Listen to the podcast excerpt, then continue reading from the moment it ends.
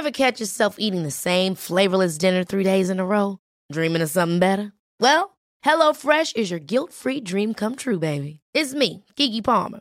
Let's wake up those taste buds with hot, juicy pecan-crusted chicken or garlic butter shrimp scampi. Mm. Hello Fresh. Stop dreaming of all the delicious possibilities and dig in at HelloFresh.com. Let's get this dinner party started.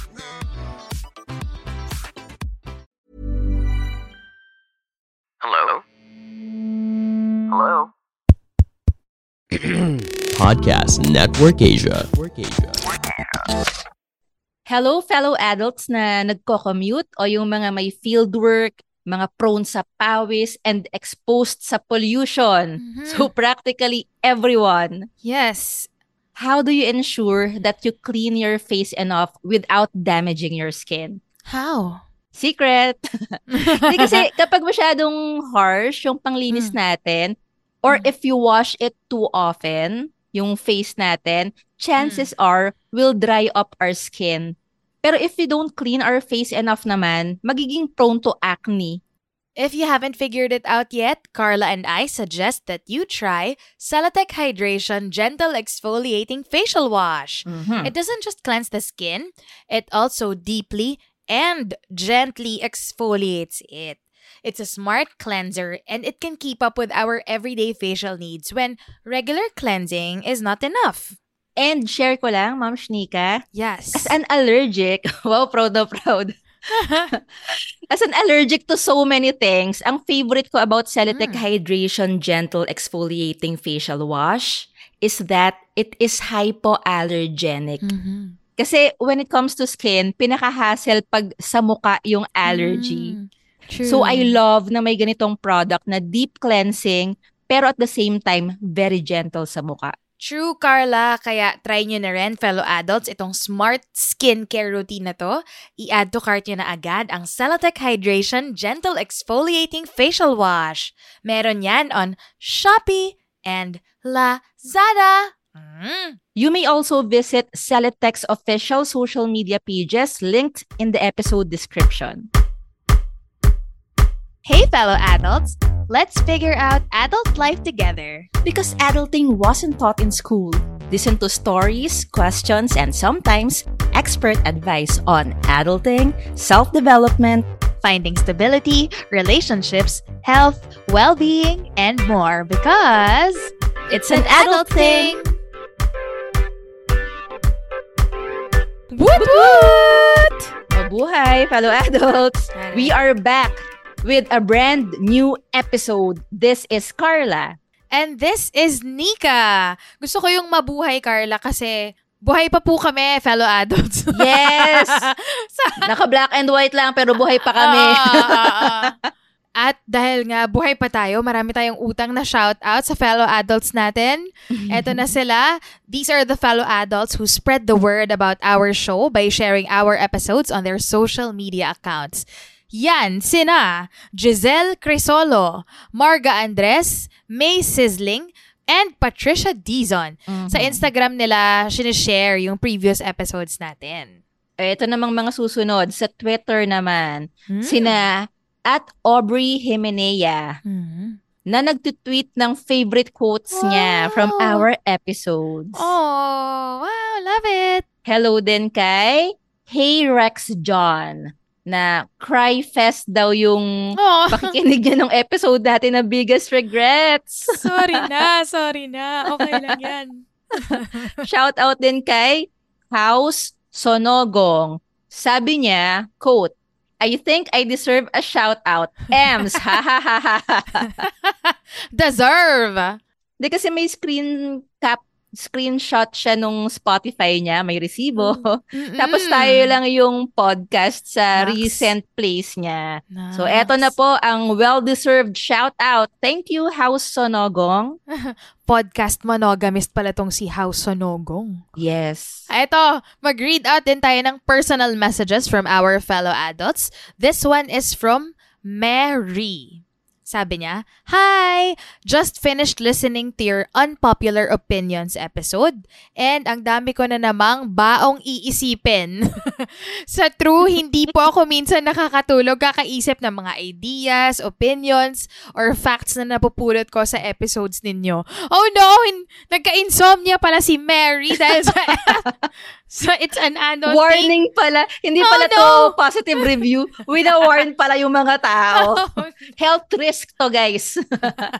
Ito pala kaya pala hindi siya nakakatulog kasi Mm. Ini-evaluate ko na rin ang sarili kong beliefs and marami ring realizations, sabi ni Mary.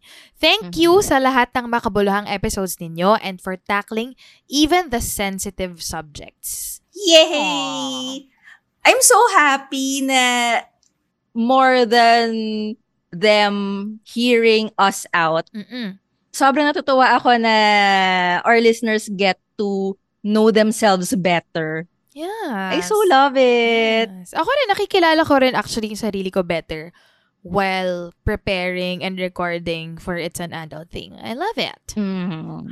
Yan. Love, love, love. Yes. O, ito naman. From Mm. Nard Abraham. Mhm. Sabi niya, Hi, gusto ko lang pong i-share na napaka-helpful ng podcast nyo. Nakakadalawang episodes pa lang ako, pero sobrang nakatulong po talaga siya sa akin. Wow. Sana masumikat pa ang podcast nyo. Heart.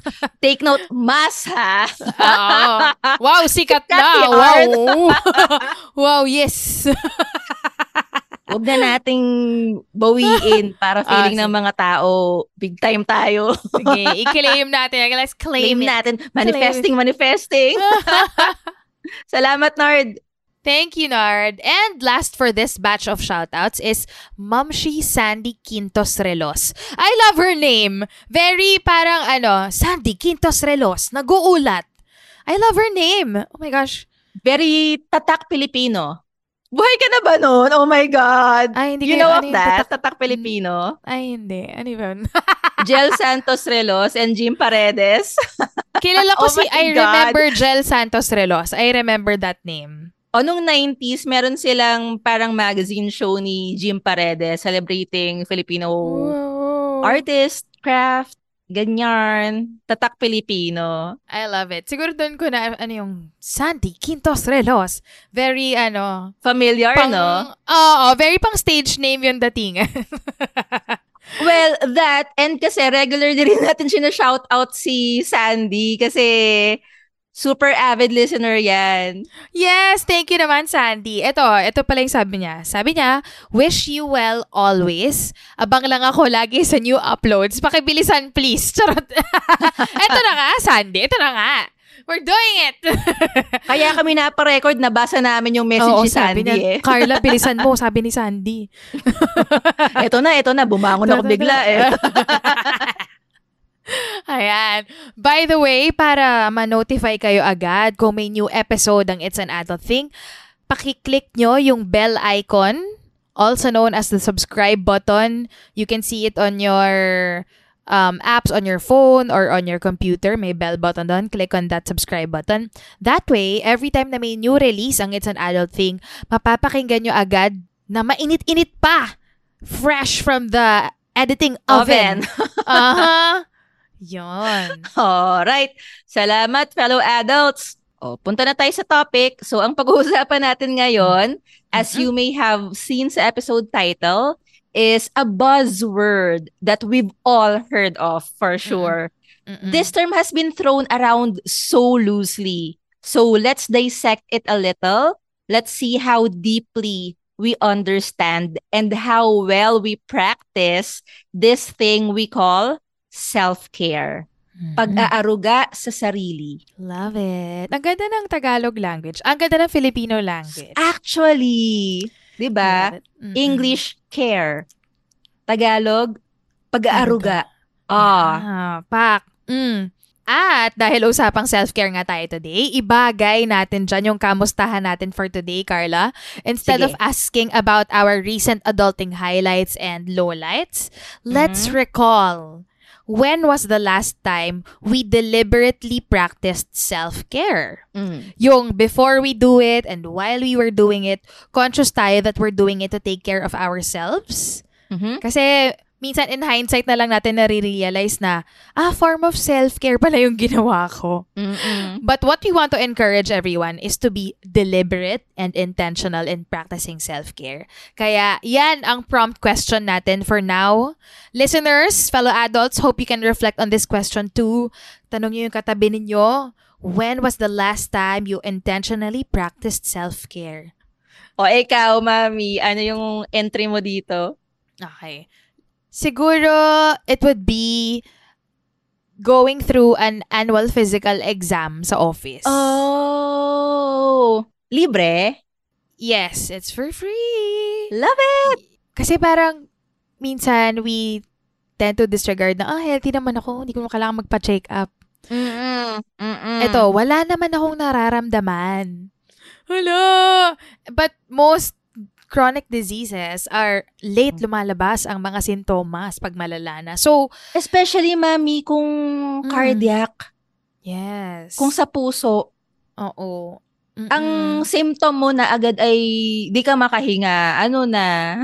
Yeah. Actually, kahit ano mang internal organ, mommy, kidneys, Mm, liver, lungs, very Mm-mm. late lumitaw ang symptoms. Kasi mga Mm, resilient internal sila. nga sila. Oo, resilient sila. Hindi, kaya natin to. Yung pala, ay, Wow! hindi na pala Pinoy? kaya.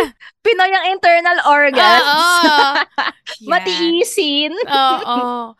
So, yung annual physical exam, routine siya, maganda na reminder na to check what's going on in my body. And yun Mm. nga yung recently, ito, hindi pa lumalabas yung results ng annual physical exam ko. Pero, what I want to highlight in the APE is the vision, yung pag-check ng eyesight. At Mm. nalaman kong hindi na 2020 yung right eye ko, it's 2025. Ah, medyo malabo na Mm. yung kanang Isa. mata. Oo. Mm-mm. And then, I really like na merong breast exam. Tapos tinuruan Mm. ako nung Paano magkapa? doktor, oo, yung tamang pagkapa. And kung kailan yung tamang timing, pwede pa lang three days after your menstrual period. Para hindi na masyadong tender yung breast mo after mag-start or after matapos? after matapos. Okay. Noting that. Yon. So, I'm hoping for good results for the APE. So, I think that's the last time I, that's the most recent time I practiced self-care. Mhm. How about you, Carla?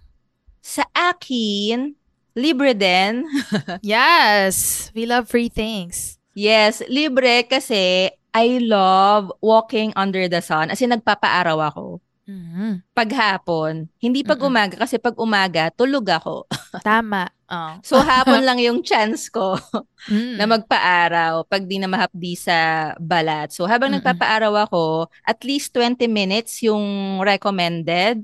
Uh, I read this recent, I'm not sure how recent, pero may study na at least three times a week daw na 20 minutes exposure sa afternoon sun Mhm. nakaka-boost significantly ng happiness and well-being. Ooh. Na totoo ha, like I'm not doing this because I read that.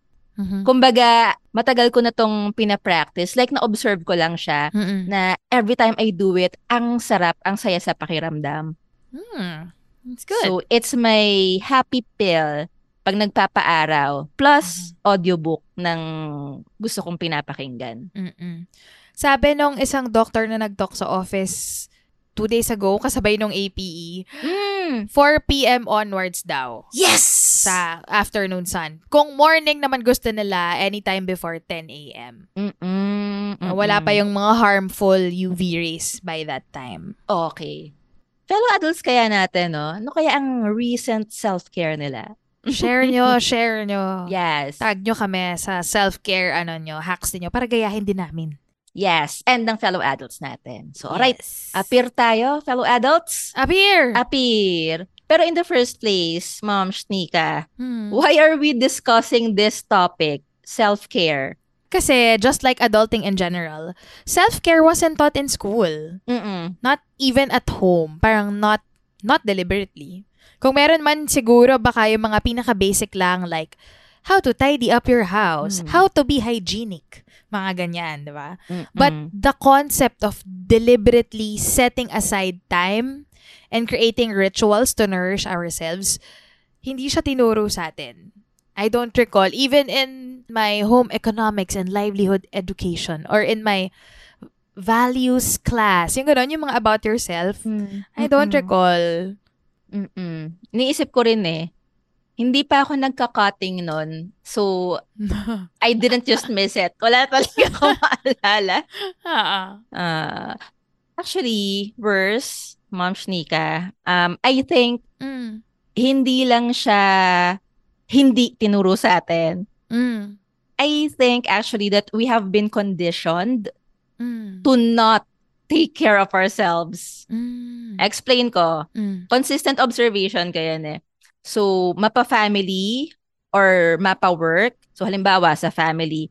Not me in particular ha. Mm-mm. Pero if breadwinner ka Mm. or caregiver ka, di ba you're expected to prioritize your family's needs before yours? Yes. Kasi nga, collectivist culture tayo, hindi individualist. Mm, mm. Meron siyang pros, meron ding cons. So, Mm. medyo masalimuot na discussion yan. So, if you wanna hear more about it, check out our episode, Setting Healthy Boundaries from January 2022. Mhm. Tapos, sa work naman, discouraged ang self-care. I think kasi pinanganak tsaka lumaki tayo sa capitalist culture, capitalist Mm-mm. economy. Mm-mm. And syempre, in a capitalist world, so okay, quick background lang for those who are not yet familiar with capitalism as an economic system. So in this system, ang top values are productivity and consumption. Mm-mm. Meaning, we are expected to produce goods na pwedeng ibenta Yeah. and we also have to consume goods that other people produce Yeah. status symbol yun eh, na marami kang napoproduce and marami kang nako-consume. Mm, Flex yun, di ba? Yeah.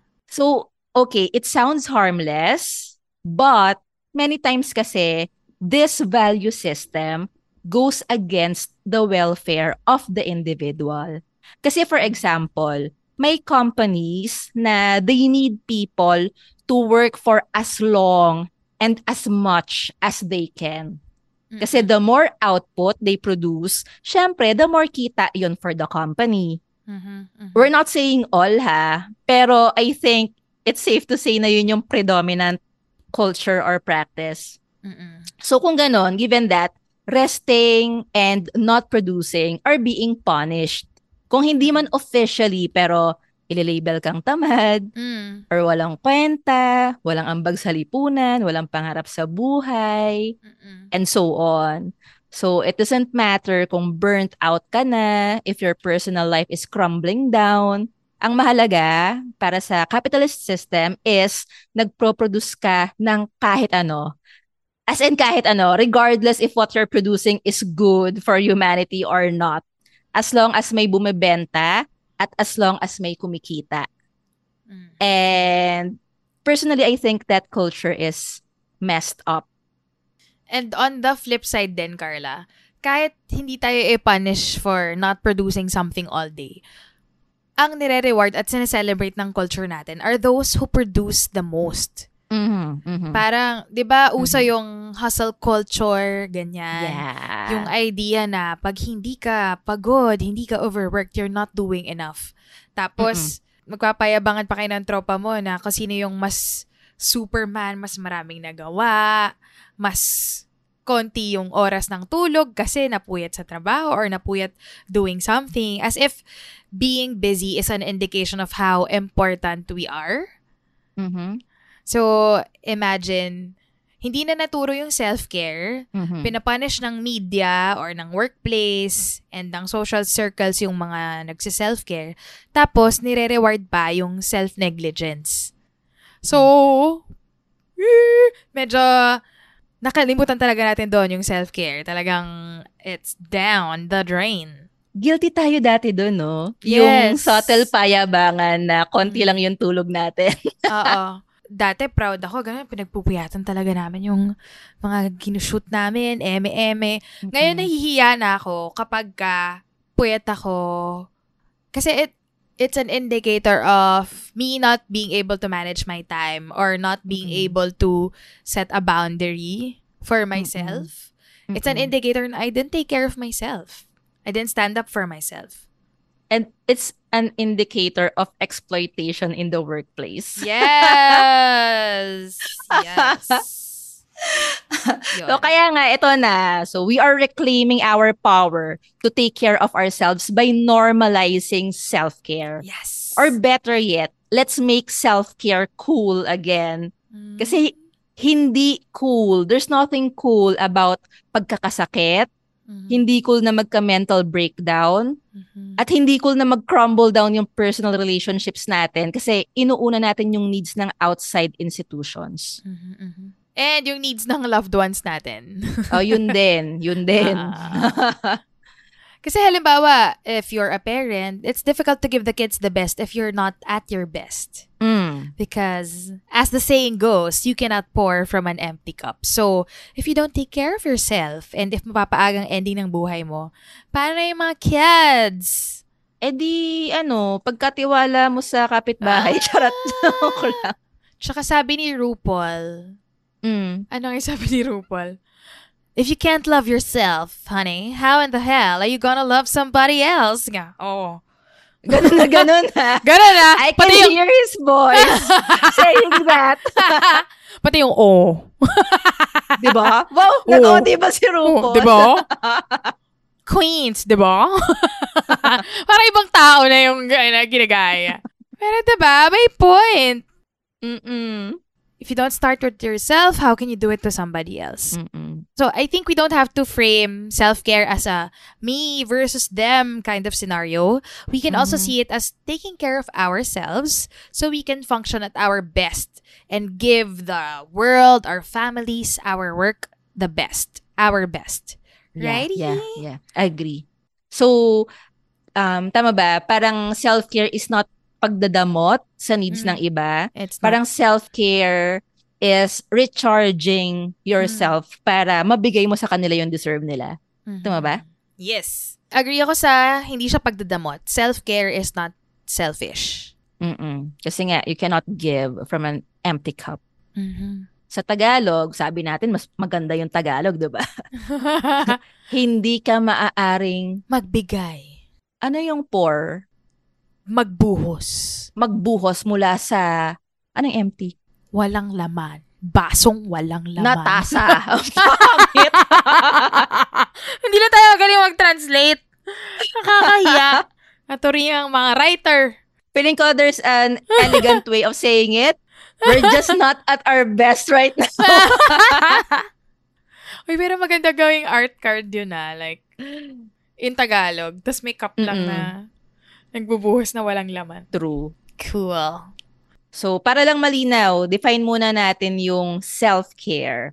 Mhm. So, tulad ng marami pang new concepts emerging in our modern world, Mhm. parang wala pang universal definition ang self-care. Yeah. Pero ito yung mga favorite definition na nakuha namin ni Nika.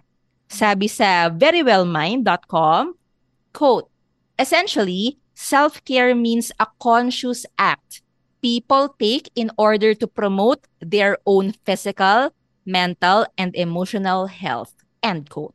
Sabi naman sa Psychology Today, self-care involves valuing ourselves enough to make our health, well-being, and happiness a priority. It is a commitment to ourselves, a promise to factor ourselves into the equation of our lives. Oh, Oh, may pa-equation. yes! Actually, I love that they use that term, equation. As mathematicians, we love it. Yes, because we Right. love math. Charot. Uh-huh. Hindi. Kasi, yung word na yon, Mm. it implies na marami kang factors na Yes. kino-consider, hindi lang sarili mo.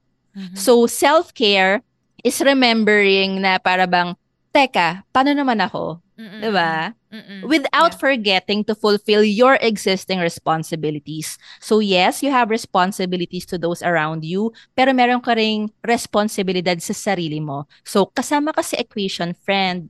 Yes. Also, Carla, I would like to clarify that self-care does not necessarily mean self-indulgence. Ay.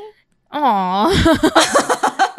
yes, we can And we do indulge ourselves from time to time, but it's important that we don't confuse the two. Mm. So self-care, just to be clear, is doing things that will benefit us in the long run. Mhm. Ang self-indulgence, sometimes it comes in the form of giving in to our short-term desires that can be harmful to us in the long run. Mm. Pag self-indulgence, more of satisfying our pleasures without limit.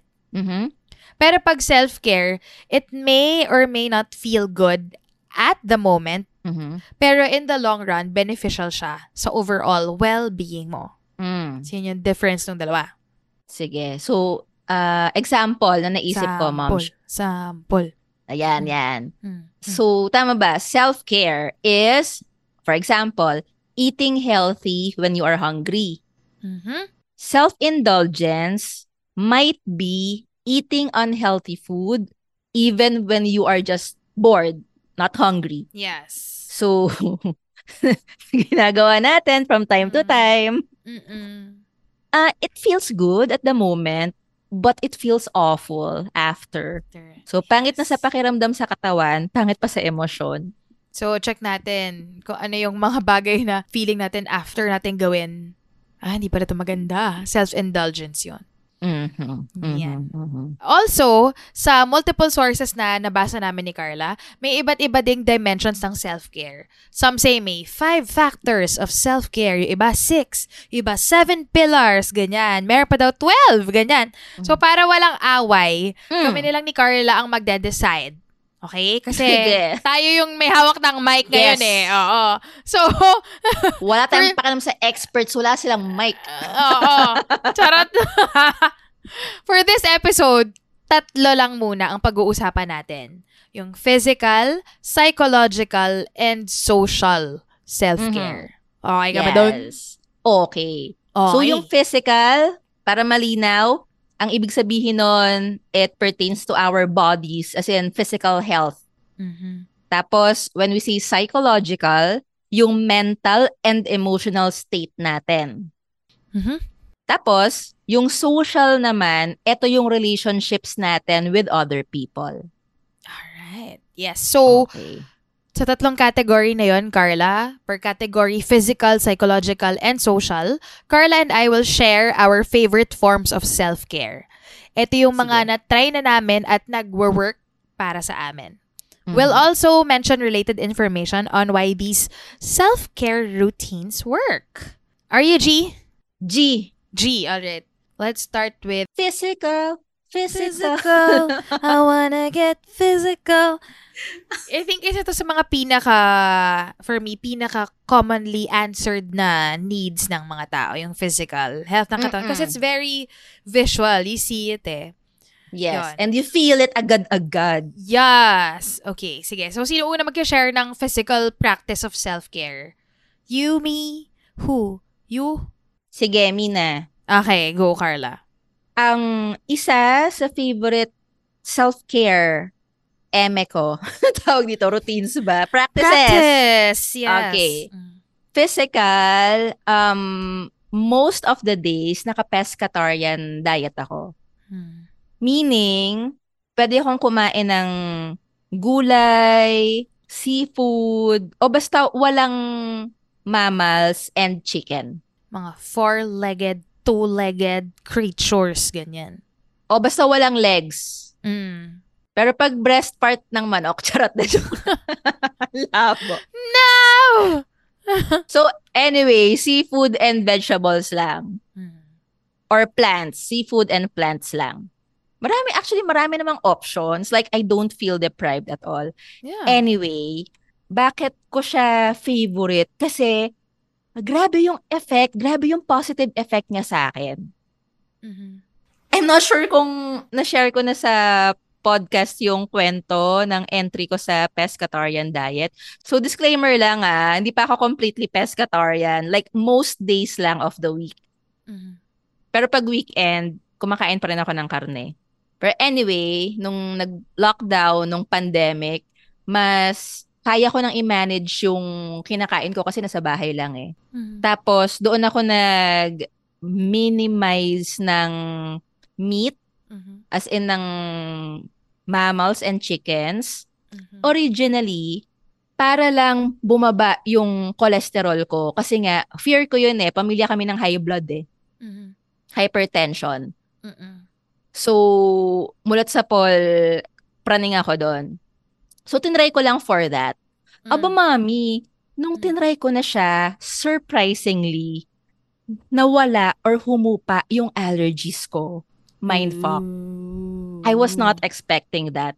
Also, nawala yung kind of pagod ko towards the end of the day na para akong may microsores na I feel sore, Mhm. inflamed, that kind of pagod. Nawala siya. Mhm. So I felt light. As in, not necessarily light na magaan ha. Although nakakagaan din siya, as in sa weighing scale. Pero I felt light na hindi pagod. Ganon. Mhm. And most of all, isa pang gulat na gulat ako na effect ng pescatarian diet ay kapag nakapeska ako consistently for a few weeks before ako magkaroon, Mami, wala akong dysmenorrhea. Pak. As in. Mm-mm. Mm-mm. Kaya may dysmenorrhea because there is swelling in the parts of your uterus. Kaya siya masakit. Mhm. So, yung swelling, dahil walang swelling or less yung swelling, Mhm. less din yung pain. I think that makes sense kasi hindi naman na madedenay na inflammatory talaga ang meat Ang meat. sa Yeah. katawan ng tao. Mm-mm. Mm-mm. Like, sobrang dami ng study, sobrang gaguhan na lang kapag i-deny pa natin by now na very inflammatory ang meat sa katawan natin. Mhm. And ito parang pang sprinkle na lang on top of the many other positive effects ng pesca diet for me. Mommy, nakakabango siya. Legit. Like, Mm. Hindi ako nag excrete ng some mabangong scent ha. Pero, Amoy sampagita, ganyan. Amoy oh, hindi naman ako biglang nag-amoy ganon, ano. Pero, kasi nga, di ba, hindi ako nagdi-deodorant. Mm. So, carry naman siya, even nung kumakain pa ako ng meat. Pero, sabihin na nating siguro half day na hindi pa ako naliligo. Medyo nag expire na yung amoy ng katawan ko, mami. Napapanis na ako, ganyan. Yeah. Pag nakapeska ako, legit, kahit 20 hours akong hindi naliligo, Mm. hindi ako bumabaho. Amazing! Ngayon ko lang nag-gets. Kasi some vegetarians say na iba raw yung amoy ng katawan ng meat eaters. Not in a Oh. judgmental way ha. Mm-mm-mm. Pero gets, meron talaga siyang effect sa scent Yeah. or odor ng tao, what we eat. Mm-mm. For a time, di ba, pescatarian din ako. Two years din yun. Oo, oo. Yung kasing pork, Mm. or even beef actually, pero mas malala, malala sa pork. Pag naamoy mo siya nang matagal ka nang hindi kumakain, it smells bad. Actually, yes! OMG, mommy, Oh. nung intense na nakapeska ako, Ah, ah, ah, ah. as in matagal akong hindi nagmi-meet, Mm. not even once a week, pag dumadaan ako sa samgyupsalan, it smells like dead rat. Yeah, sa, yeah, oo. Sorry sa mga kumakain. Like, I still like samgyupsal ha. Mm-mm. Kasi nga kumakain na ulit ako ng karne once a week. Or hindi man once a week kapag weekend. Mm-mm. Pero before, nung tuloy-tuloy yung peska ko, and then I smell meat, I can smell its deadness. Mm-mm-mm. Yun. So, imagine putting that into your body. I eat meat na rin ngayon, pero Oo. I remember Just that saying. realization na, ah, yung pala amoy ng pork. Mm-mm. Pag hindi mo siya madalas kainin. Hmm. Mm-mm.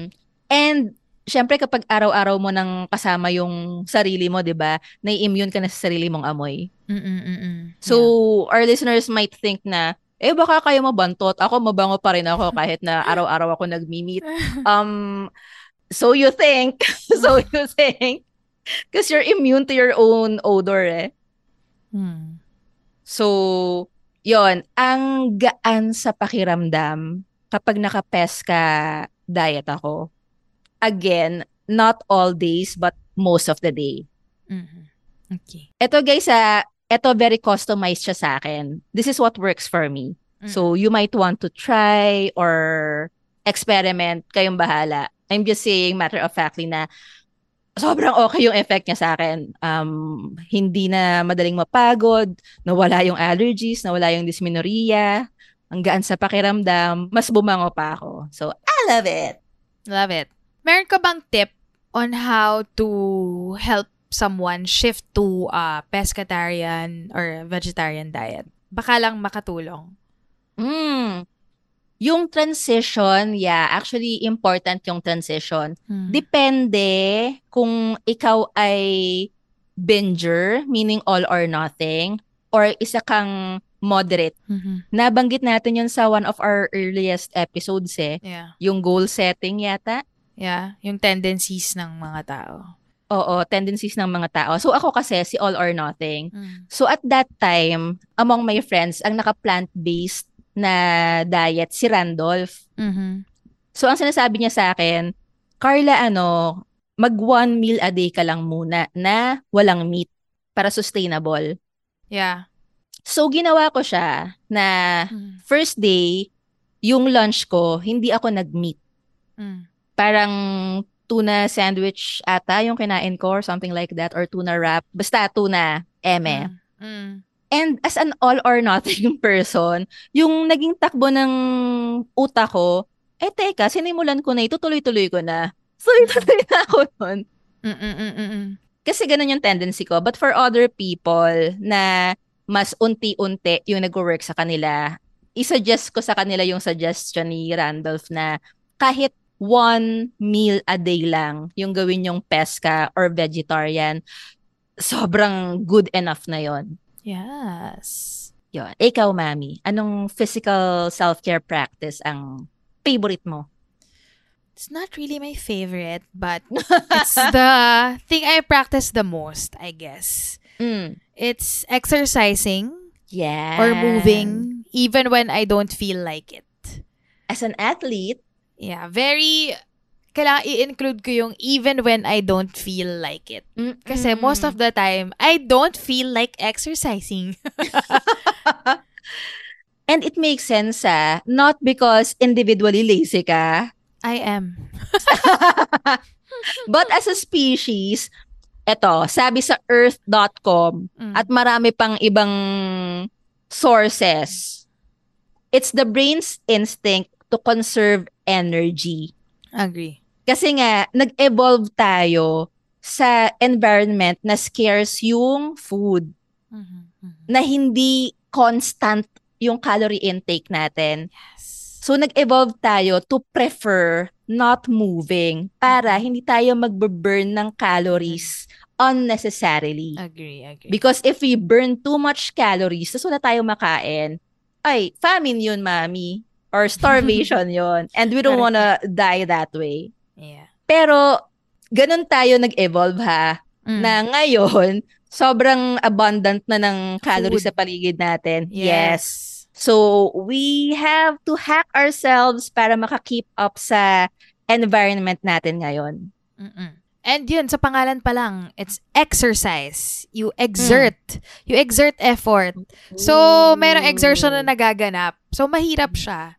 Kahit pa, kung anumang level of difficulty yung exercise man yan, there is still effort Mm-mm. that you have to put out. Mm-mm. So, may mental barrier na agad na, wag na yan, mahirap yan. The brain, Mm. nakakapagod yan, eme-eme.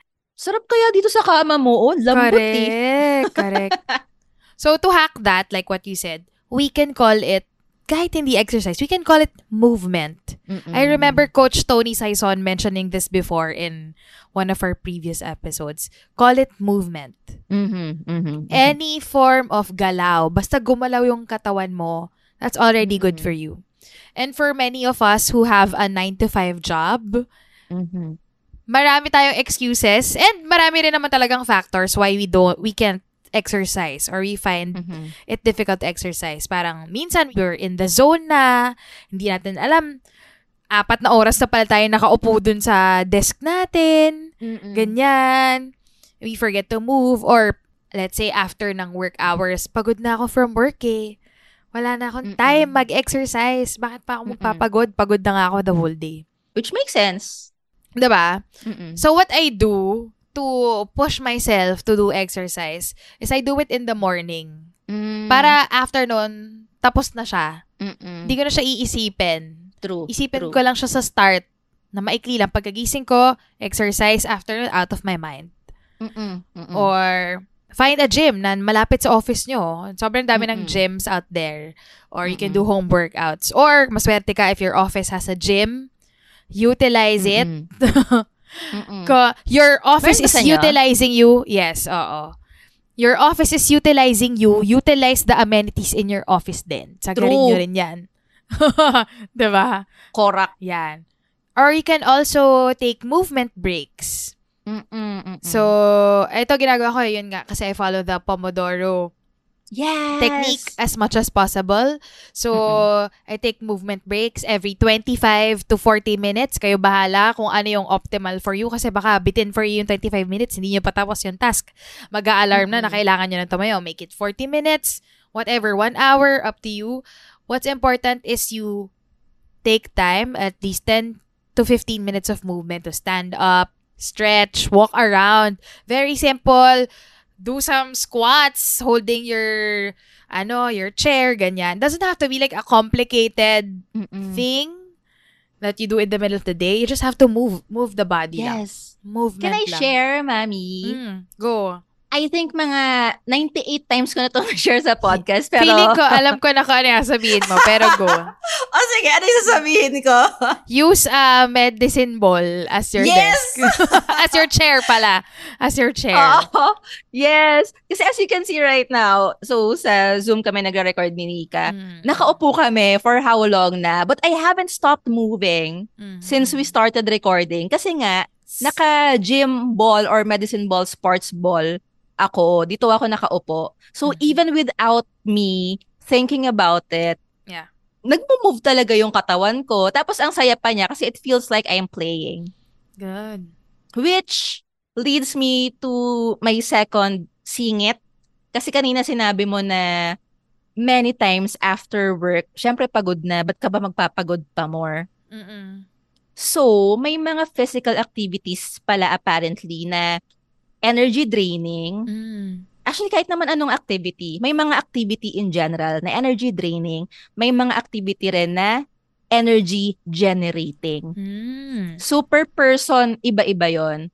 Ang isang magandang reko is if you need regular exercise, tapos ang schedule mo lang talaga na mahahanap is after work. Mm. Ang piliin mo is energy generating na form of exercise. Ooh. And marami dyan come in the form of play.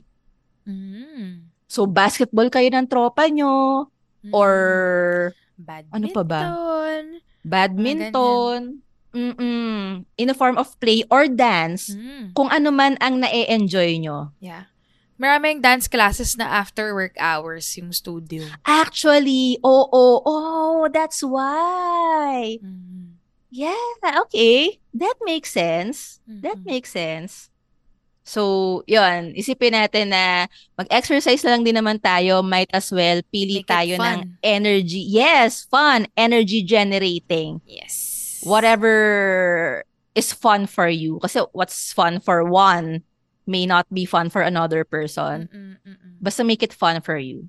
Ayun. And ito, this one is a an observation from a friend na hindi ko to nagagawa. Pero yung sa kanila, they have an active workstation or a standing desk. Meron akong Ah, oo. kilala na, na cycling desk siya. So, habang nagtatype siya, nagsicycle siya, ganyan. So, eto, minsan, pag may Zoom meetings ako, na hindi ko kailangan magsalita at makikinig lang ako, doon ako sa treadmill pumupwesto para habang nakikinig, Mm-mm. treadmill, lakad-lakad, kunwari. Yan. Nice, kunwari. nice. Eh, totoo naman. Totoo naman pala naglalakad. Hindi pala yun kunwari. Yan.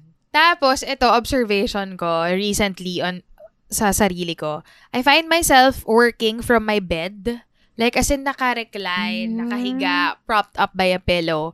Mm-mm. Ganyan. And I think I'm doing myself a favor kasi nakapahinga ako. Like, I'm just typing. Yung hands ko lang yung gumagalaw. Ganyan. Oo, oo. Ganyan. Hindi ako nag-exert ng effort. But it's not actually doing myself a favor kasi it's actually harmful. It's bad for my posture. It can cause back pain dahil nga bad yung posture. It weakens my muscles because I'm just lying down. And it decreases the blood flow in my body. So, less oxygen. That can cause swelling. May kilala akong ganito. I will not name who. Mm. But I know someone na dahil nakaupo siya parate, pagtingin niya sa legs niya, nagsuswell yung legs niya, may edema. Namamanas. Ganyan. Na, mamana, namamaga. Yeah, mamanas, yes. Oo. Oo. Namamanas. Oo, oo. Yan. So, edema, swelling, and nabasa ko, in the long run, it can also affect your cognitive function kasi there's less oxygen in the brain. So, if you do it constantly, it can also affect your mental health, your cognitive function, ganyan. So, it's really not good for you. So, doing that is self-indulgence. So, again, Kasi changing- it feels good at the moment. at eh, the no? moment. Tapos after But- parang, oh, buong araw ka palang, yung pagtayo mo, ah, ba't pagod pa rin ako? Because, it's not good for Mm-mm. you. OMG. At saka, mami, I think psychologically din, ah kapag nag-work tayo sa bed, um, we let our work lives invade our resting space. Mhm. Yes. So, nababiolate yung sanctity ng rest Mm-mm. kasi pinapasukan natin ng work factor yung area na supposedly ay reserved for rest. Yes. Ayun. So, again, changing my perspective and your perspective, kung maniniwala kayo, fellow adults, any movement is okay. Mm-mm. Any Mm-mm. movement is okay. May mga studies na nagsashow na 60 to 75 minutes of physical activity uh, in a day Mm-mm. can counter the effects of you sitting for too long. Mm-mm, mm-mm. Inisip kasi ng mga tao kapag exercise, dapat nasa gym, dapat humihingal, Yeah. dapat nagba-blackout yung paningin mo sa pagod. Pawis na pawis. Ganyan. Yes, oo. So any movement, you don't even have to pant. You don't have to sweat a lot. Just move. Mm-mm. Just find ways to get your body moving. That's it. Mm-mm. So, uh, ayun. Sana thinking of it as movement and thinking of it as, ah, I can keep it simple. It's just movement. Mm-mm. We can push through the moment of resistance na, ah, nakakapagod.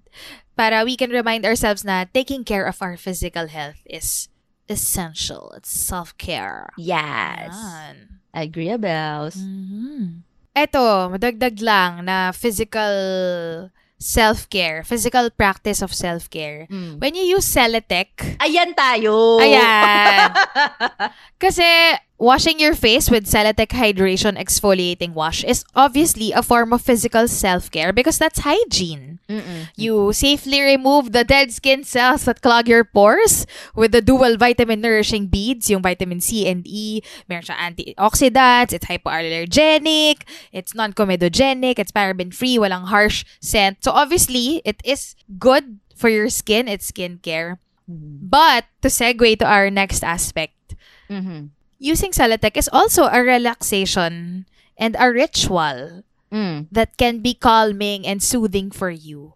So it's Mhm. now a psychological self-care of some sort. Mm-mm. 'Di ba? You provide a sense of self-relaxation, you nurture your skin, you nurture yourself, ganyan. So Mm. na- nagpo-pause ka and you're in the moment of washing your face. Mm-mm. Mm-mm. So it's physical and psychological or emotional, I'd say, a form of self-care.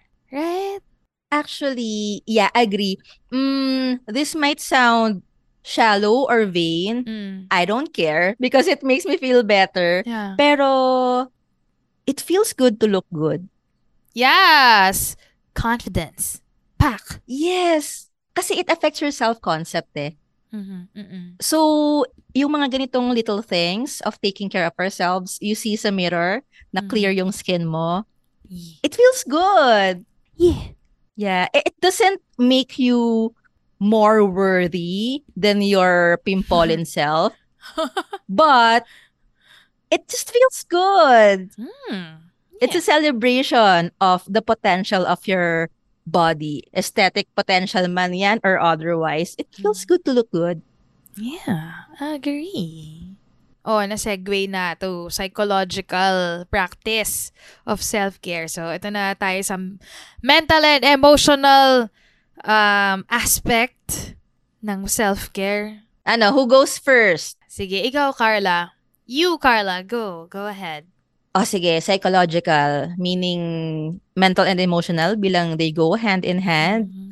Um, ang totoo kong favorite na self-care practice is mindfulness meditation. Mm-mm. Pero kasi nakapangako tayo na gagawa tayo ng episode on mindfulness, 'di ba? yeah.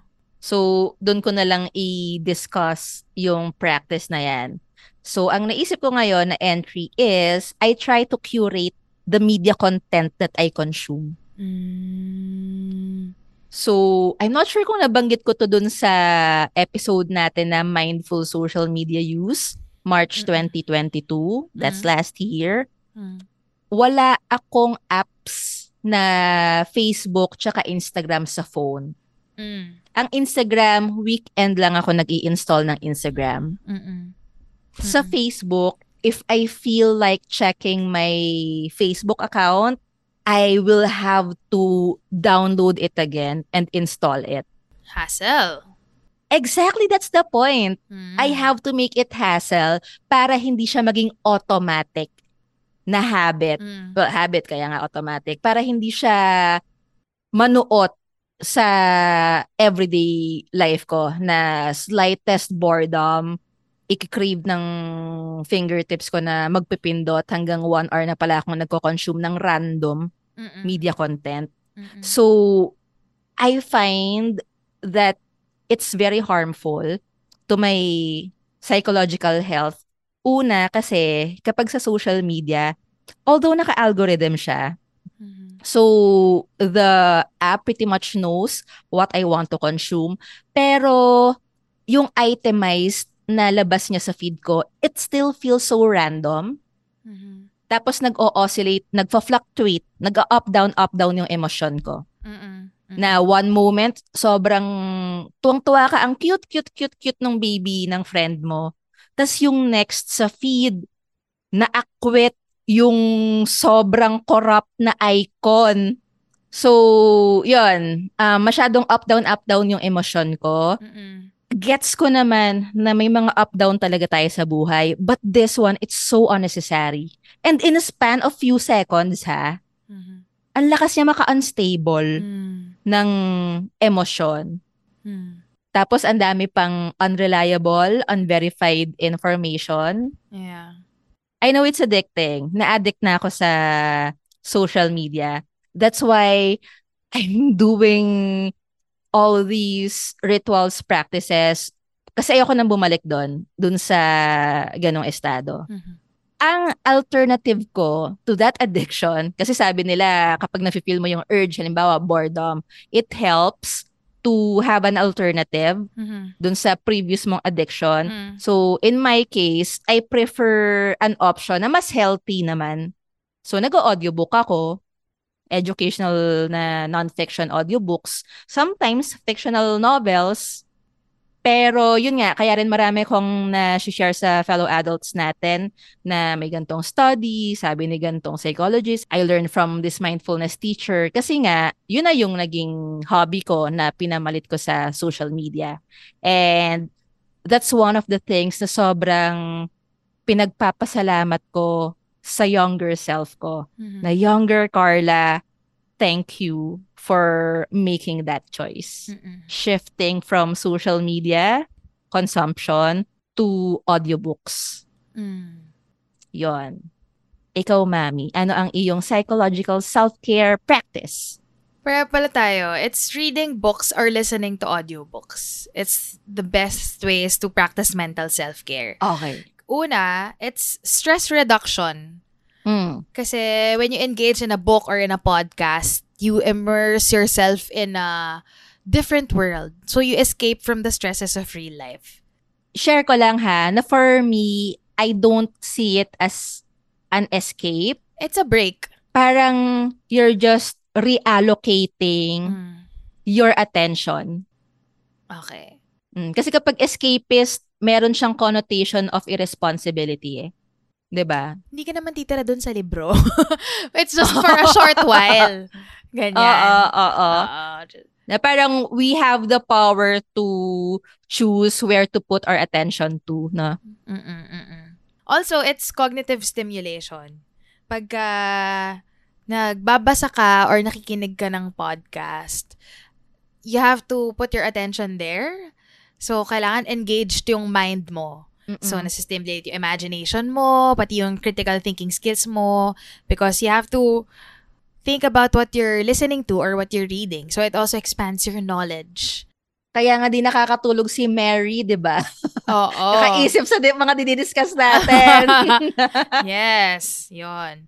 I think it's also good for emotional well-being. So, yung mga books and podcasts, it can help you explore different emotions or experiences and perspectives. Mm-mm, mm-mm. Na ikaw, maaaring hindi mo mapagdaanan yung, or hindi mo pa napagdadaanan yung emotion na yon. Pero because of the book, you're able to practice it, you're able to process it. Let's say, halimbawa, grief. Ganyan Mm-mm. yung libro na nabasa mo, merong character na nagigrieve, naka-experience ng loss. Ikaw, hindi mo pa siya na-experience. Pero because you read about it, you're able to live that experience. You get to know yourself na, ah, ganito pala yung feeling ng grief. Ganyan. At ganito niya pinrocess, etc. So, you get to live it without actually going through it. Diba? Mm-mm, mm-mm.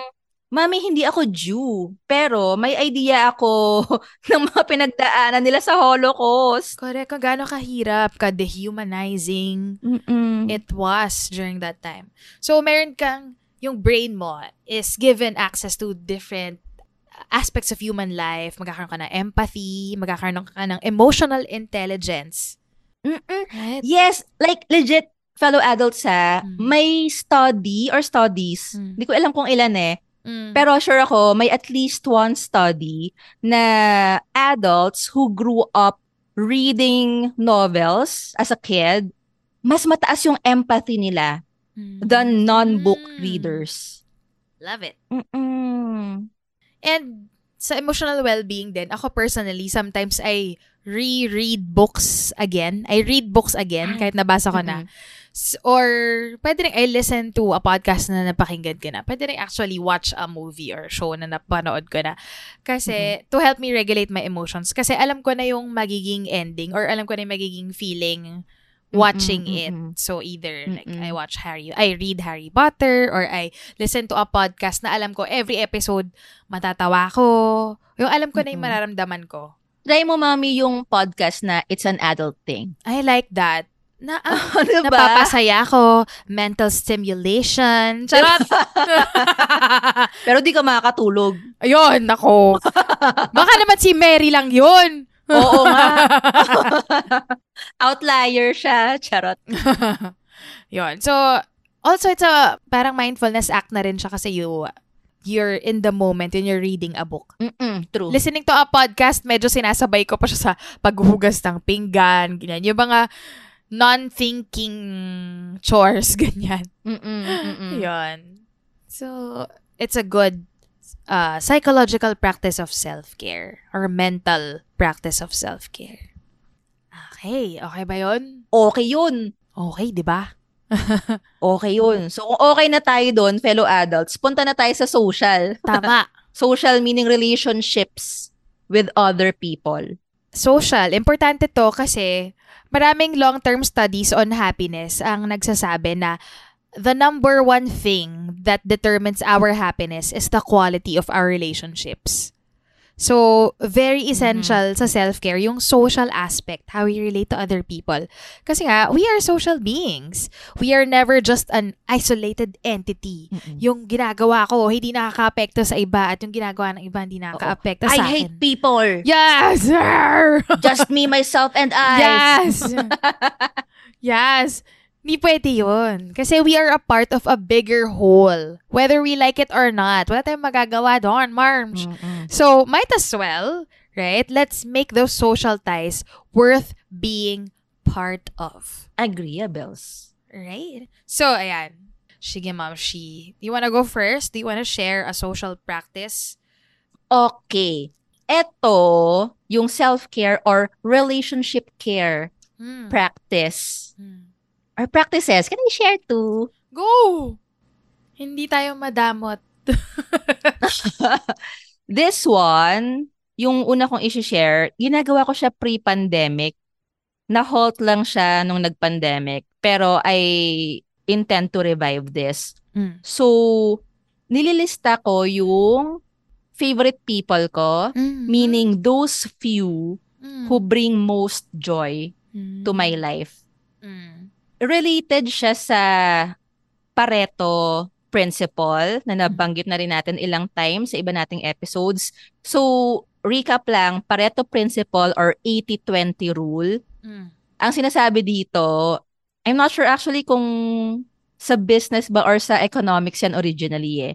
Pero applicable siya in most, if not all, aspects ng life. Mm. Yung 80% ng desired outcome natin, nanggagaling lang yun sa 20% na input. Halimbawa, sa business, 80% ng sales nyo, galing lang yan sa 20% ng customers nyo. Mm. So, what's the value of knowing this 80-20 rule? Mm. Kung alam mo yan, edi i-identify mo kung sino yung high value 20% customers mo. Mm, mm, mm, Para sa kanila mo ibuhos yung resources mo at mag-yield ng more outcome. Mm. Ina-apply ko rin siya sa social life ko. Mami, ang dami kong friends. Mm-mm. As an extrovert Mhm. and friendly person, dami kong friends, di ba? Yes. Pero sa dami na yon, di ko na syempre binilang. Mm. But I'm sure less than 20% lang yung nagbibigay ng most joy sa akin Mm-mm. socially. Mm-mm. Like legit ah, dun sa old journal ko, nakalista yung mga taong yon. Sige po.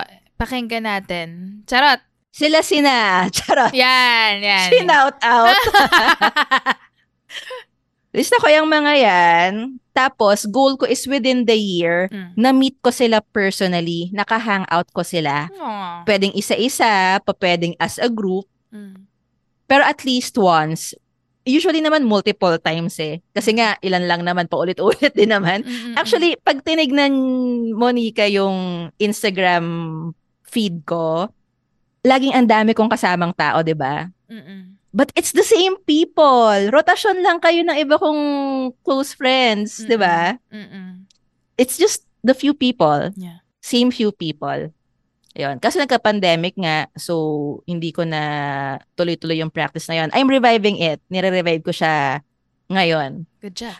Na mas mindful ko siya gagawin kasi since I'm in a relationship na I have a partner, so yung weekends ko, dedicated na yun for us, for our relationship. Mm. So, mas kailangan kong mag-effort to make time for my friends Mhm.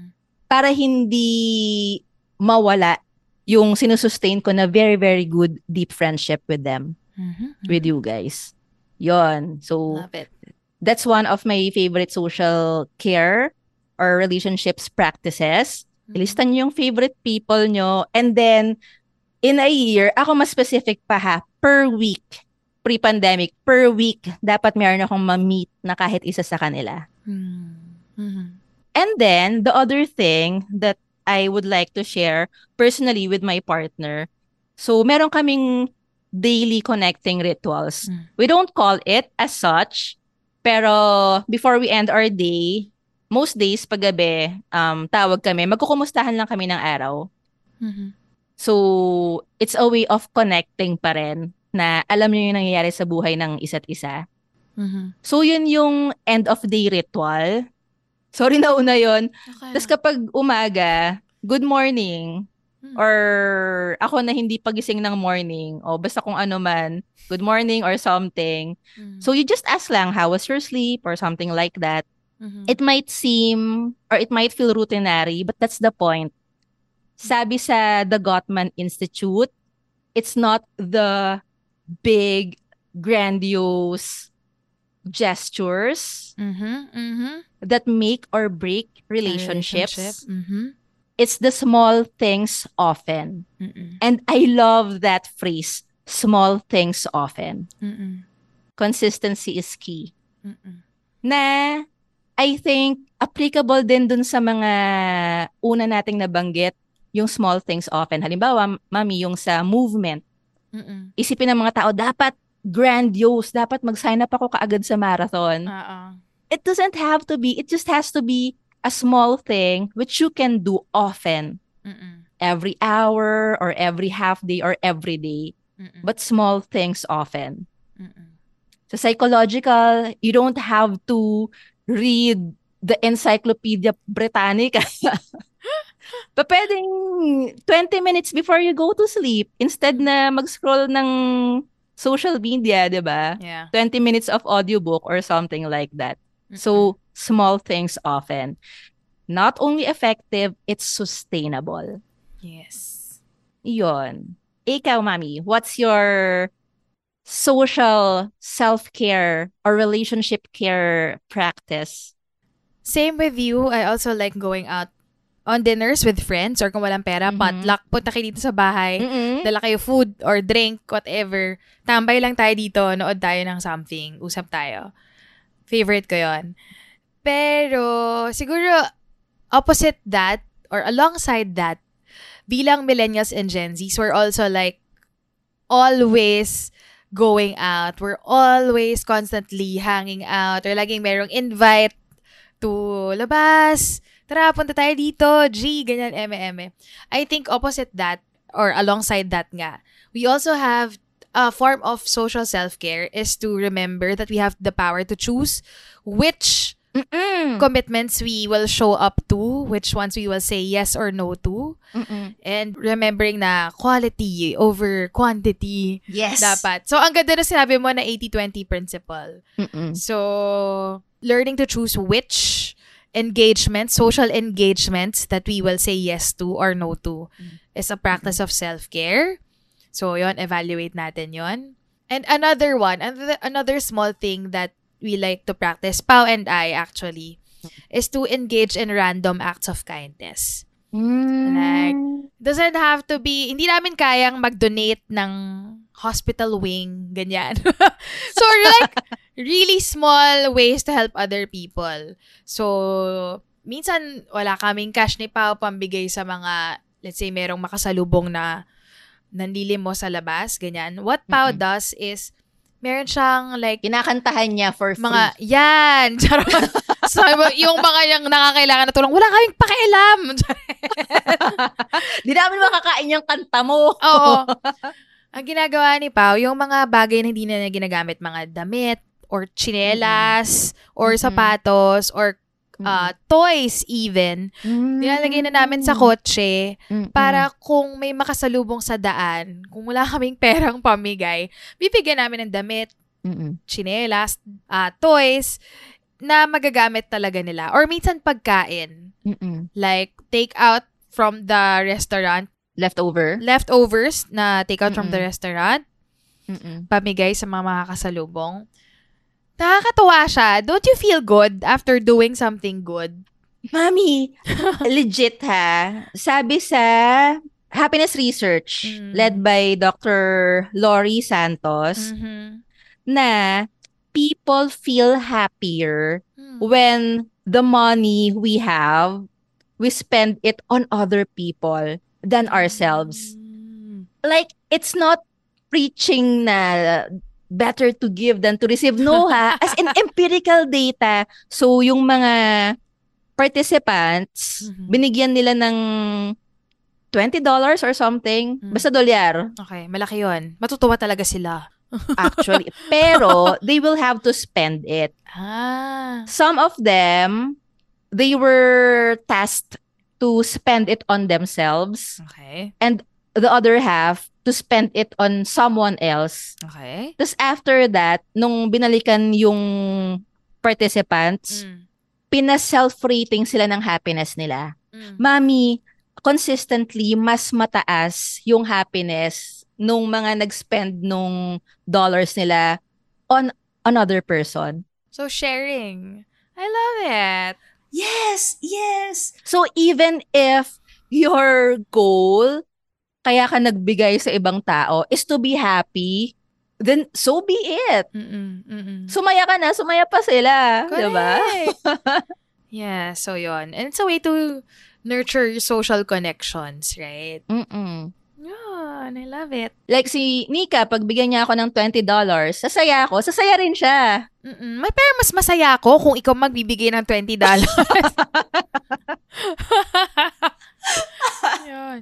So, and, and it doesn't have to be like a gesture na helping the poor, whatever. It can be like Mm-mm. writing a sweet note to your friend na feeling mo down. Mm-mm. Writing their thesis. Charot. Ah, note lang po. Charot. Yan, ganyan. Or uh, sending them a message of encouragement. Doesn't it feel good? Mm-mm. Diba? You're saying good words to other people. Yeah. So, yun. Random acts of kindness. Yes, yes.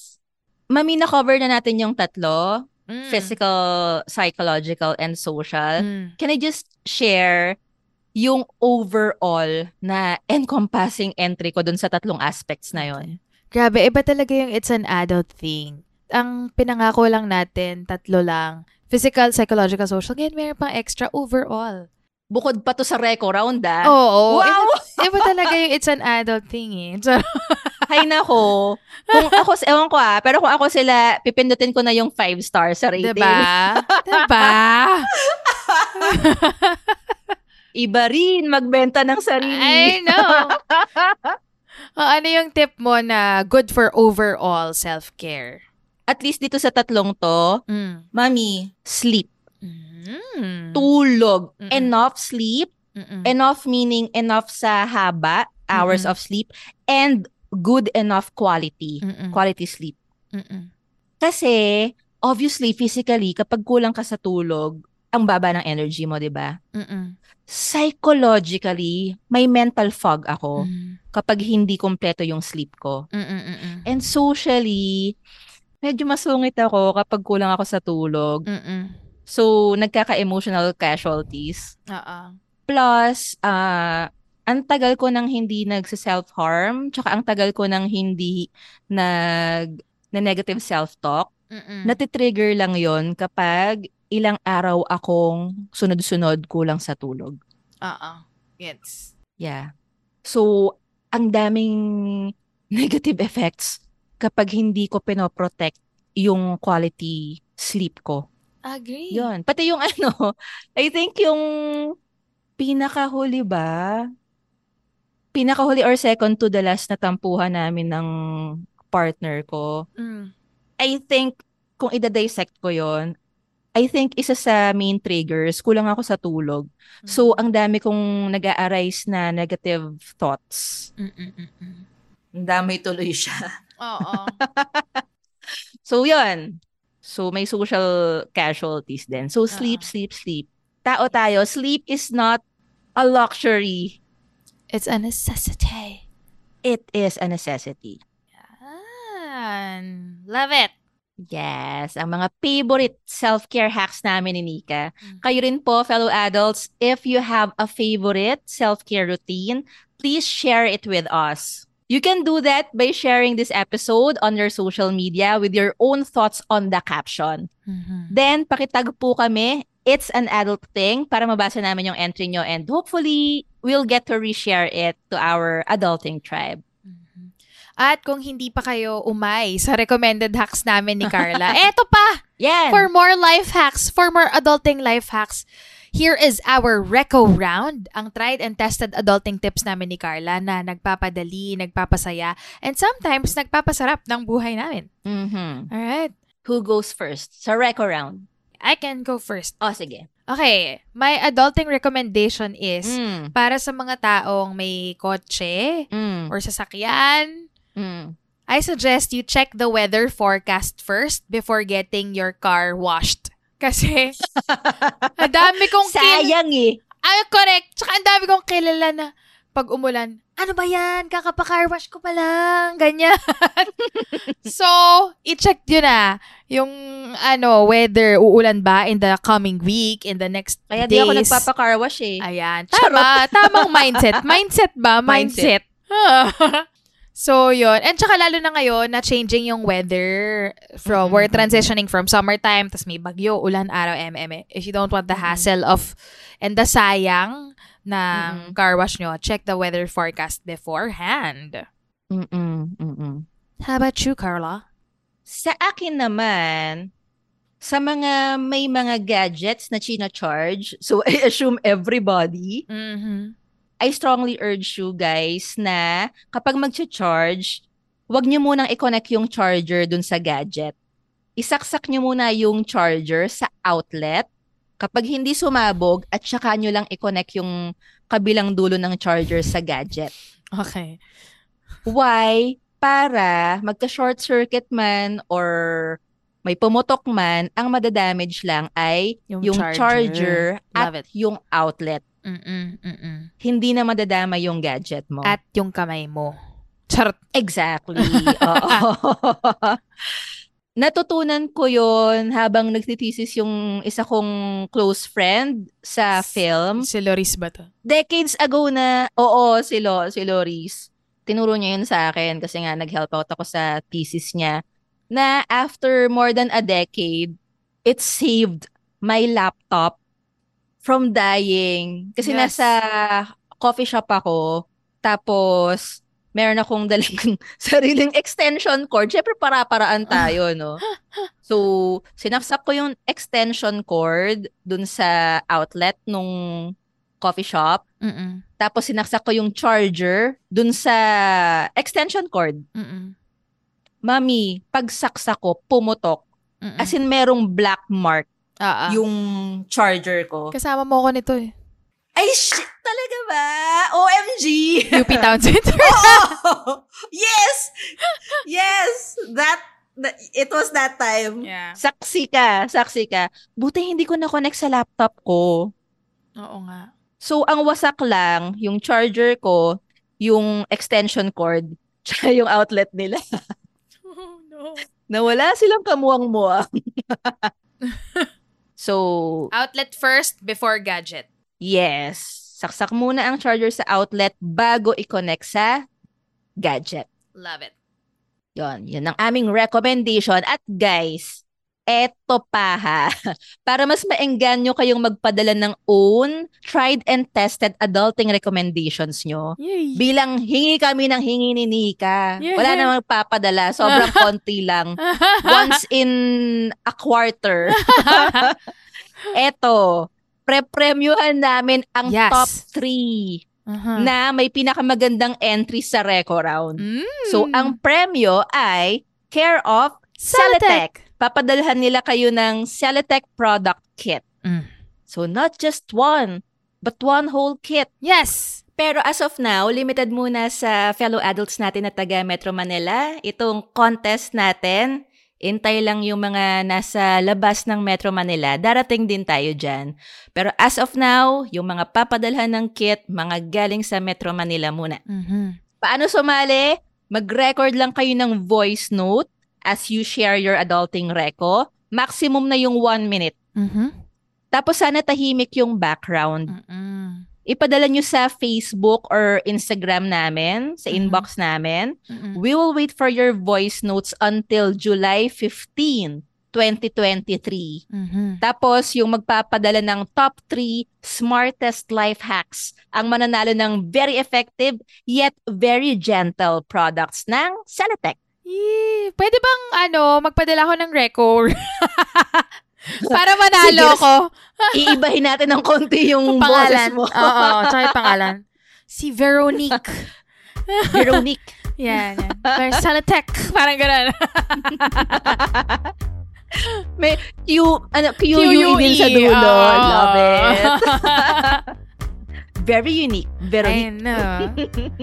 Ayan. So, padala na kayo para manalo kayo ng Salatech products. Yes. At saka kasi nauubusan na kami ng irereko. Tama! Salamat sa tulong, Celetech! Thank you. So that's it for now, fellow adults. Hanggang sa next episode, this has been Carla. And Nika, finding sustainable ways to be at our best so that we can give the world our best. Because it's, It's an an adult adult thing.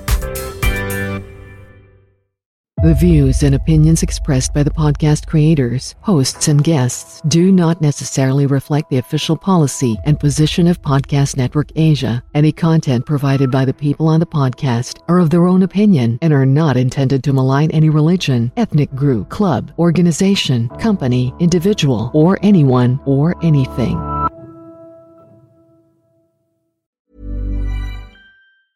Ever catch yourself eating the same flavorless dinner three days in a row? Dreaming of something better? Well, HelloFresh is your guilt-free dream come true, baby. It's me, Kiki Palmer. Let's wake up those taste buds with hot, juicy pecan-crusted chicken or garlic butter shrimp scampi. Mm. Hello Fresh. Stop dreaming of all the delicious possibilities and dig in at HelloFresh.com. Let's get this dinner party started.